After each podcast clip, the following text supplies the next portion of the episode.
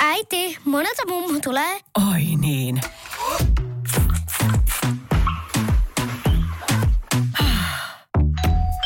Helpolla puhdasta. Luonnollisesti. Kiilto. Aito koti vetää puoleensa. Tällä viikolla Radio Nostalgian iltapäivässä on viikon vieraana Paavo Arhimäki. Tervetuloa. Kiitoksia. Ihmiset saattavat olettaa, että tästä tulee poliittinen keskustelu, mutta ei sinne päinkään. Kyse on nimittäin jalkapallosta. Paavo, sun kirja tulee tällä viikolla ulos. Sen nimi on Kaiken se kestää ja kyse on jalkapallosta. Miksi halusit kirjoittaa tästä kirjan? Mä oon 35 vuotta kerännyt materiaalia tätä kirjaa varten, eli 86 syksyllä ensimmäisen kerran on ollut katsomassa Suomen jalkapallomaa, miesten jalkapallomaajoukkueen ottelua ja siitä on lähtenyt sitten tämmöinen matka, joka on ollut tänne pettymyksiä ja tappioita ja pientä toivon heräämistä, joka sammuu aina uudestaan. Mutta sitten lopulta saavutettiin tämä kraali, arvokisapaikka. Moni ajatteli, että sitä ei tulla koskaan saavuttamaan ja välillä itsekin niin ajattelin. Ja tavallaan tämä lähti siitä, että mua pyydettiin kirjoittamaan yksi lukukirjaan stadioneista. Mä oon varmaan 400-500 eri stadionilla Suomen rajojen ulkopuolella ollut ja vastasin, että niin, että mm, ei siitä nyt ihan lukua voi kirjoittaa, että siitä pitäisi kirjoittaa kokonainen kirja. Mm-hmm. Sitten kysyin, että jaa, että me mielellään kirjoittaisitte meille kirjaa. Sitten mä sanoin, että joo, mutta vielä oleellisempi ja ajankohtaisempi olisi kirjoittaa Suomen jalkapallomaajoukkueesta. Ja nyt mä oon sitten näpytellyt kansien väliin tämmöisen fudis auto etnografian, niin kuin mä itse kuvaan tätä, että tämä on niin kuin tavallaan kannattajan silmin, kannattajan hengessä kirjoitettu, mutta et samaan aikaan tämmöinen tietokirja, koska mä tein tosi ison työn että siinä, että on haastatellut ihmisiä ja katsonut läpi nauhoja vanhoista peleistä ja lukenut vanhoja lehtijuttuja, ottelukuvauksia ja muita, jotta tavallaan faktat olisi kohdallaan ja jalkapallossahan jokainen muistaa pelin tapahtumat vähän eri lailla. Joo, tiettyjä kohtia siellä on kyllä, mitkä muistetaan ihan yhteisesti. Esimerkiksi Jumalan käsi. Joo, se, se on jäänyt tavallaan niin kuin keskeiseksi osaksi ää, jopa kielenkäyttöä. Ja tavallaan voi olla, että nuorempi sukupolvi, joka ei ollut vielä silloin syntynytkään, niin kun puhutaan Jumalan kädestä, niin se ei välttämättä suoraan yhdisty siihen, että se oli Diego Armando Maradona, joka teki muutaman minuutin sisällä jalkapallohistorian röyhkeimmän ja sitten jalkapallohistorian hienoimman maalin. Ja siis miten se voi olla hienoin, jos se tehtiin kädellä? Anteeksi nyt tämmöinen moukkamainen kysymys. Ei, se oli röyhkein, mutta siitä meni muutama minuutti, niin sitten Maradona teki 2-0 maalin, Aa, jossa se pujotteli läpi, Joo. läpi koko Englannin puolustuksen. Et Maradonahan on pyytänyt anteeksi tätä ja, ja myöskin, myöskin myöntänyt tehneensä sen kädellä. Toki 30 vuotta vasta niin. jälkeen, mutta kuitenkin. Ja, ja silloin, ai silloin kun... Anteeksi myös Maradonalle, koska hän on niin. pyytänyt.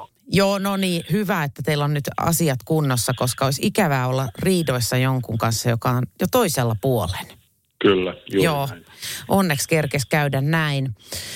Kirjan dramaattinen alku on vuodelta 1997 Suomi-Unkari-matsista. Se oikeastaan se se alku imas mut mukaansa, kun mä jotenkin, mä vaan näen sen intohimon teidän niin kuin katseissa ja, ja tunteissa ja, ja se, se koko kaari oli jotenkin niin herkullinen, että miten, miten tässä nyt ollaankin näin syvällä tässä asiassa. Kerro lyhyesti, miksi sä laitoit sen ja mitä siinä tapahtui tuossa kirja-alussa? Niin siis kokonaiselle tai usealle jalkapallosukupolvelle, niin kyllähän se lokakuinen sateinen ilta, jossa Suomella ensimmäistä kertaa miesten maajoukkueella oli mahdollisuus saavuttaa jotain jatkokarsintapaikka ja se, että se lipuu käsistä suoraan meidän silmien edessä niin, että viime neljästä, viime, viimeiset neljä kosketusta lisäajalla ovat Suomen pelaajien omia kosketuksia ja oma maali, niin se tavallaan on kuvastanut suomalaista jalkapalloa. Se, Suomihan 80 vuotta yritti arvokisoja ennen kuin se sitten vuonna 2019 onnistui. Niin tavallaan tämä on ollut se, jonka mä kerron myös kaikille ulkomaalaisille, kun pitää 10 sekuntiin tiivistää se, että mitä suomalainen jalkapallo on. Hissipuheena. Kyllä. Joo. Täy, tä, täysi täysi olympiastadioni litimärki. Ja, Anteeksi, niin, ja ky, kylmä ja kaikki me halaillaan ja tanssitaan ja lauletaan ja kerrankin Suomi on saavuttamassa jotain. Sitten, sitten oma maali, jossa neljä viimeistä kosketusta on suomalaisilla. Niin tämä on siis sellainen tavallaan, kun puhutaan sukupolvikokemuksista, niin tämä on ollut niin kuin monen sukupolven kokemus.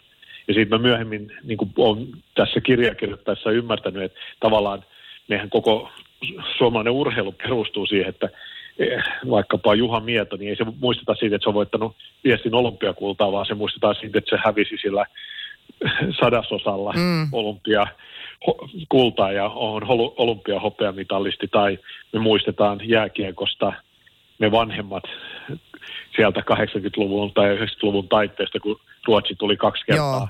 Viimeisellä minuutilla mm. takaa. Että tavallaan me, meillähän urheiluidentiteettikin on rakentunut näihin viime hetken tappioihin. Ai kauheeta.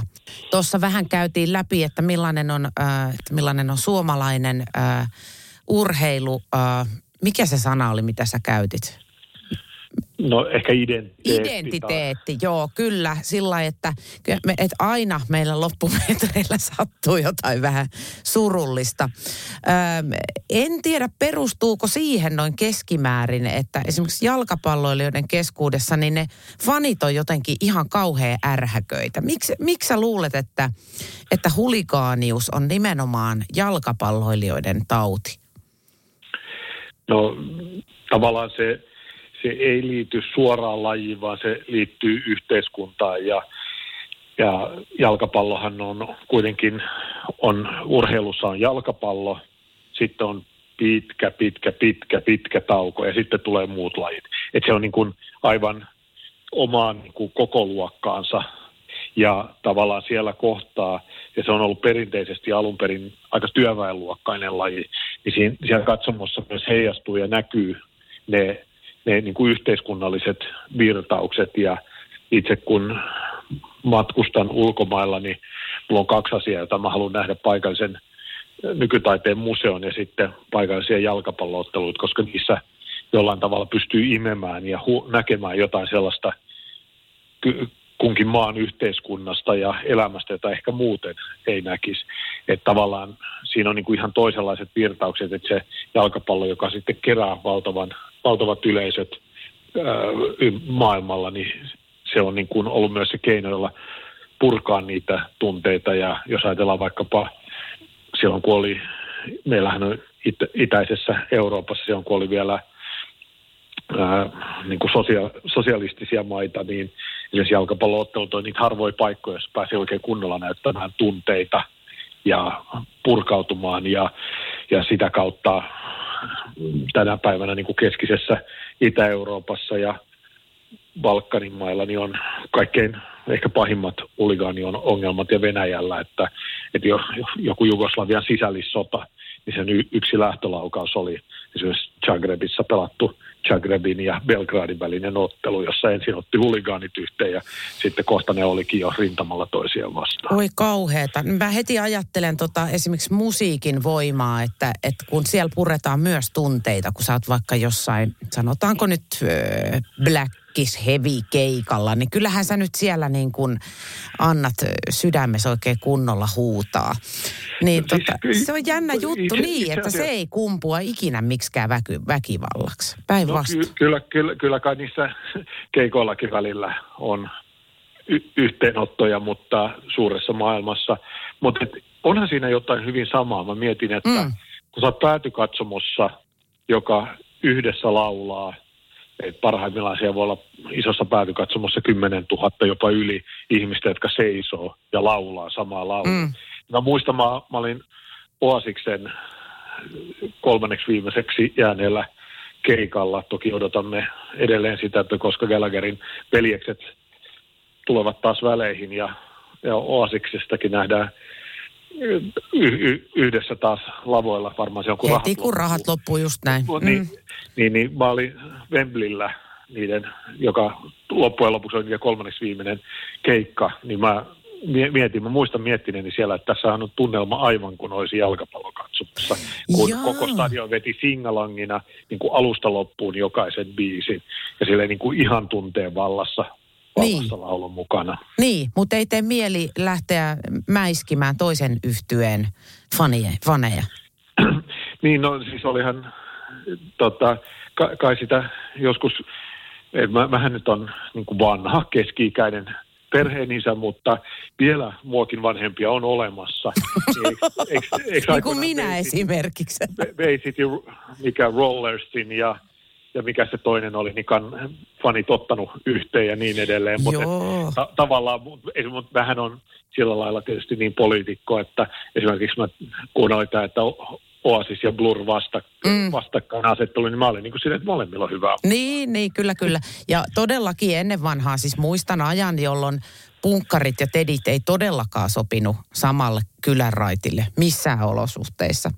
Niin, että siinä, niin, että tavallaan, tavallaan Niin. se, mitä jalkapallokatsomoissakin tapahtuu, niin se on sitä jatkumoa, että mitä, mitä niin kuin on nähty, kylät on ottanut keskenään yhteen ja tedit ja punkit on ottanut yhteen ja sakilaiset ja ties mitä. Että et tavallaan siis jalkapallo, siis nimenomaan seurajoukkueet ovat kuitenkin se niin kuin, yhteisö. Et nyt kun oli tämä superliigaa, yritettiin perustaa rikkaimmat se, seurat tavallaan irrottautua muista, niin sehän kaatui fanien valtavaan vastustukseen. netillä on voimaa. Kannattajilla on voimaa ja pitää muistaa, että valmentajat vaihtuu, pelaajat vaihtuu, omistajat vaihtuu, mutta kannattajat, ne on ne, jotka pysyvät. Niin totta. Kaiken se kestää kirja äh, tulee ulos 29. päivä, eli tällä viikolla, mutta mikä viikonpäivä, niin en tiedä. Maanantai keskiviikko, onko? Kahdeksan, Kyllä. torstai, joku tämmöinen. Tämä viikko kumminkin. Hu- huomenna pitäisi olla kirjakaupoissa ja kirjastoissa. Ö, luitko sen itse äänikirjaksi? En itse asiassa Niko Saarela luki, että siinä oli Aha. alun perin, alun perin keskusteltiin siitä, että josko mä lukisin sen, mutta sitten siinä oli se, että sellainen projekti on, kun tämä on mennyt nyt satoja tunteja kuitenkin tämä kirjan kirjoittamiseen, niin se, se on aika iso projekti ilmeisesti sellainen lukeminenkin. On. Ja, ja sitten myöskin, mähän on niin vanha-aikainen, että mä en mitään podcasteja kuuntele, vaan mä kuuntelen radiota ja mä lu, kirjat mä luen, Aha, luen tota, Paperilta. ja, Mm. ja te- television katson lineaarisesti ohjelmat silloin, kun ne on ohjelmatiedoissa näytetään.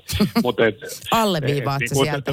tä- tä- tä- Tämmöinen niin kuin nostalgikko joo. sopii ehkä jo- jotenkin tähän radiokanavaan, mutta tota, mut et siis, sit mä ajattelin, että Niko Saar, että si, siis mä oon ymmärtänyt, että se on niin tosi tärkeää, että se lukija on hyvä. Ja No osaava. todellakin.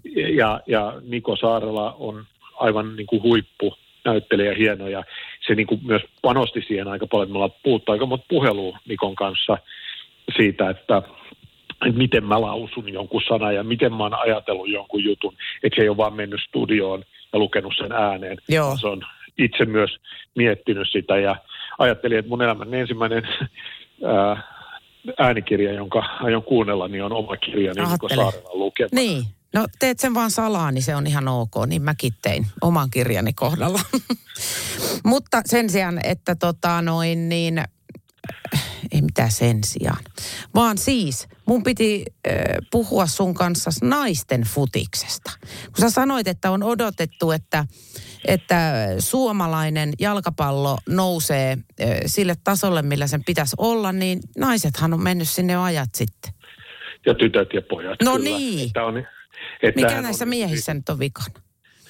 No ei kai miehissä nyt varsinaisesti mitään vikana on, mutta useimmiten na- naiset suorittaa monet asiat paljon paremmin kuin miehet. Et, et tavallaan niin kuin siis, mä muistan hyvin ne ensimmäisen kerran, kun naiset oli kiso, kisoissa ja seurasin niitä television välityksellä ja sitten neljä vuotta myöhemmin ne oli kotikisat, jolloin oli historian suurimmat yleisömäärät, mitä Suomessa siis naisten maaotteluissa on ollut, että Olympiastadionin avausottelussa, Suomen avausottelussa taisi olla lähemmäs 20 000 katsojaa ja nyt mä, mä luulen, että tämä on myös niin kuin murtanut ihan uudella tavalla nyt tämä, nämä viimeiset karsinnat, että miten paljon niitä on televisiosta seurattu ja onhan se ollut huikeeta se Helmareiden, mm. että tavallaan, että mille tasolle suomalainen urheilu, siis palloilu, joukkueurheilu, jossa ennen me muisteltiin pari päivää sitten sitä, että miten suomalaisen urheilun identiteetti on ollut aina se, että hävitään viime hetkellä. Niin Helmat on kääntänyt tämän päälailleen. Ne meni kisoihin. Ensin ne tasotti Portugalia vastaan viimeisellä minuutilla, sitten teki Skotlantia vastaan voittomaalin lisäajan lisäajalla nenällä. Ja sitten viimeisessä ottelussa ratkaisi ton kisoihin pääsyn Portugalin vastaan kotona tekemällä lisäajalla kolme sekuntia ennen lisäajan loppumista mm. voittomaaliin. Mm. Niin onhan se niin kuin ihan huikeeta. Ja, ja mä aloin miettiä tätä kirjaa kirjoittaessa tätä ja mietin sitä, että 95, kun Suomi voitti jääkiekon maailmanmestaruuden, miten sekaisin koko maa meni ja tavallaan sanotaan, että Suomi nousi lamasta sen myötä. Joo. Se oli ensimmäinen kerta, kun me niin kuin vuosikymmeniin todella pärjättiin pallonlajeissa, että ensimmäinen niin kuin, iso voitto, niin tavallaan siinä, siinä sukupolvessa, joka nyt pelaa naisten maajoukkueessa Helmareista, miesten maajoukkueessa Huuhkajissa, mä aloin oikein katsoa sitä, niin Huuhkajissa on useampi pelaaja syntynyt vasta vuoden 1995 jälkeen. Sen ekan niin. jääkiekon maailmanmestaruuden ja jotkut oli syntynyt jopa Unkariottelun jälkeen, sen joka on kuitenkin kaksi, kaksi vuosikymmentä ollut yhtä kuin hissipuhe suomalaisesta jalkapallosta, mm. niistä 80 vuodesta, kun on yritetty kisoihin, niin tavallaan nyt on sukupolvi, joka ei pelkää niin kuin minä pelkään joka kerta, että me lopussa romahdetaan, vaan se on joka uskoo. Että muista, kun Teemu Pukki sanoi ennen Liechtenstein-peliä, että että että kyllä, kyllä, mä, kyllä mä uskallan luvata, että kyllä me voitetaan tämä näin, että, että me mennään kisoihin. Mä muistan, kun mä katsoin sitä TV, TV ruudun ääressä ja huusin TVlle, että ei, et sä voi sanoa pukki noin. Se on varmin tapa, jolla me hävitään, on se, että etukäteen sanoo, että kyllä me tämä hoidetaan. Mutta se on se terve itseluottamus, jolla nyt ollaan menty sitten, naiset nyt meni neljännen kerran EM-kisoihin ja miehet nyt ensimmäisen kerran EM-kisoihin. Että jalkapallolla on aika ö, nimekkäitä puolesta puhujia myös. Sä oot ollut koko ajan aika hyvin esillä aiheen tiimoilta. Ja toinen on Timo Soini. Ketäs muita sieltä löytyy esimerkiksi eduskunnasta, jotka puhuu jalkapallon puolesta suureen ääneen? No kyllä, kyllähän siis tavallaan kun jalkapallohan on ylivoimaisesti suurin laji myös Suomessa, että vaikka jääkiekko SM-liigassa – ehkä yleisömäärät on suurempi, mutta sitten jos katsoo harrastajamääriä, niin puoli miljoonaa ihmistä on vain tekemisissä jalkapallon kanssa, niin onhan siellä suuri joukko. Siis esimerkiksi Jukka Gustafsson, äh, SDPn konkari kansanedustaja, niin hän on vanha äh, SM-sarja tason jalkapalloilija. Siellä on, siellä on sekä naisten että naisten puolella pelanneita – pelanneita ja miesten puolella pelanneita. Ja eduskunnallahan on oma jalkapallojoukkue ollut kaikki nämä vuosikymmenet, joka osallistuu tähän neljän saksankielisen maan turnaukseen, eli Saksa, Sveitsi, Itävalta ja Suomi. No miten siellä on pärjätty? No siis tähän astihan me ollaan voitu sanoa, että ainoa, ainoa Euroopan mestaruudet, mitä jalkapallossa on otettu, niin on otettu eduskuntien välisissä otteluissa. Oho, oho, oho. Et, et ky, kyllä se niin kuin, rehellisesti sanottuna, kun itseäkin tässä radio, radion kautta katselee, katselee niin, niin voi sanoa, että se maa menestyy, jolla yleensä on suhteellisen nuoret edustajat. Että et kyllä sillä on merkitystä jalkapallokentällä, ainakin siellä kun edus, eduskunnat ja parlamentit pelaa vastakkain. Että et jos sieltä saadaan semmoisia kolmekymppisiä vielä urheilullisia jalkapalloa harrastaneita kansanedustajia, niin ollaan aika vahvoilla, että tämmöinen 44-vuotias vuotias alkaa olla jo aika, a, aika hidas siellä kentällä. Jaha, no ei kun porukka vaihtoo. Ää, suomalaisen jalkapallon tulee... Äiti, monelta mummu tulee? Oi niin.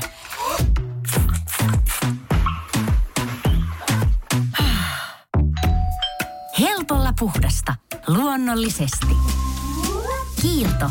Aito koti vetää puoleensa. Vaisuus ö, nojaa kenen niskassa? Kanervan? No Markku Kanerva tavallaan se on hyvin pitkä työ, millä, millä suomalainen miesten jalkapallo on nostettu nyt arvokisoihin. Että se lähtee itse asiassa yli kymmenen vuoden takaa, jolloin Markku Kanerva valmensi nuor, nuorten EM-kisoihin maajoukkueen. Ja kun katsoo, että useimmiten tämmöistä nuorten maajoukkueesta, niin yksi, kaksi per ikäkausi niin nousee ehkä miesten maajoukkueeseen. Niin katsoo sitä joukkuetta, joka silloin pe- pelasi, niin sieltä on noussut yllättävän monia. Tämä on yksi Suomen vahvuus tavallaan, että ei me, jos Suomen jalkapallomaajoukkuetta miesten jalkapallomaajoukkuetta vertaa sen kultaiseen sukupolveen, jos oli Jari Litmaset, oli Sami Hyypiät, oli Jussi Jääskeläistä, Antti Niemet, Teemu Tainiot ja niin edelleen ja niin edelleen Mikael Forssellit. Niin harva meidän pelaaja, jos pannaan niin kuin vierekkäin et, ja verrataan niitä, niin tässä vertailussa pärjää. Mutta se, millä me pärjätään, on se, että me ollaan joukkue. Ja musta aika mielenkiintoisella tavalla Irlannin päävalmentaja viime syksynä ennen kuin Suomi pelasi Irlantiin vastaan kansainliigasta sanoi, että Suomi on kuin seurajoukkue.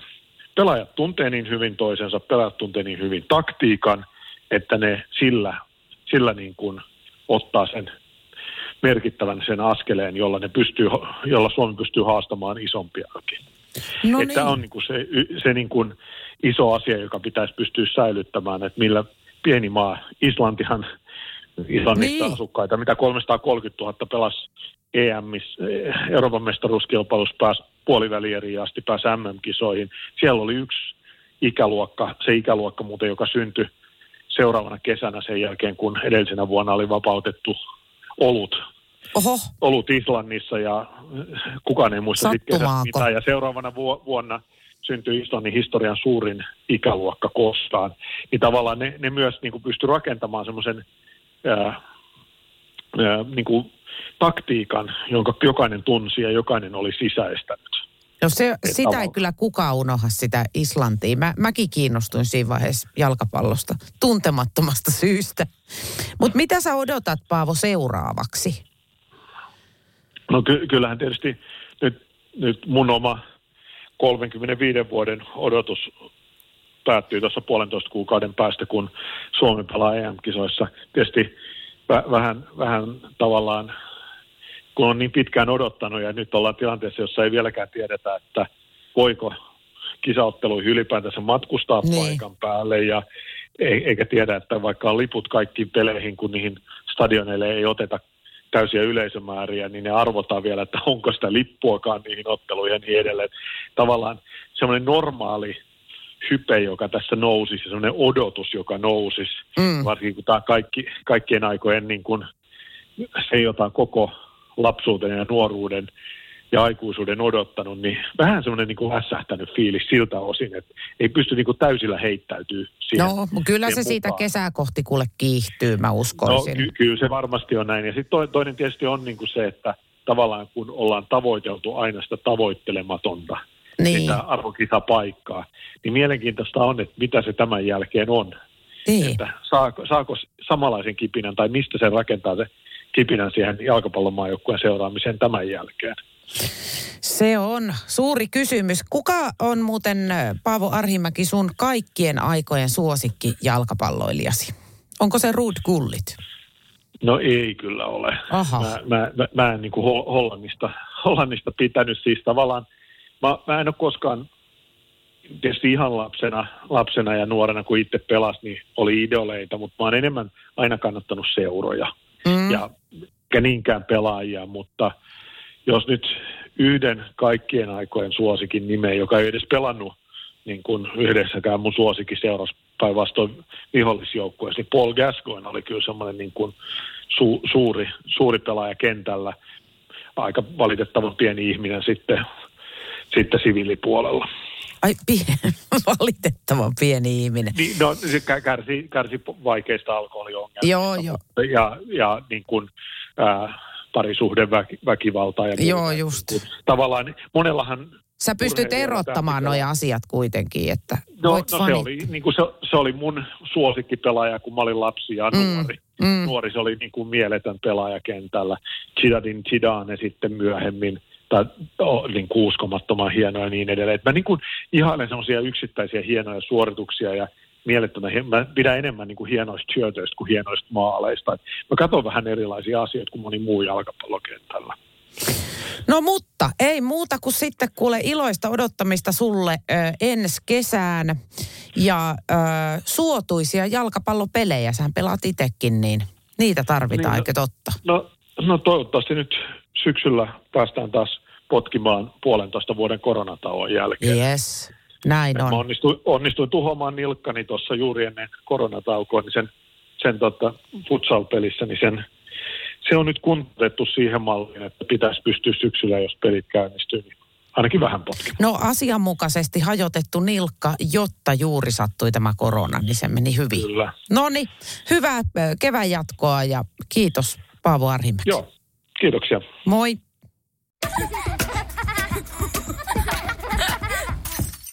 Äiti, monelta mummu tulee? Oi niin.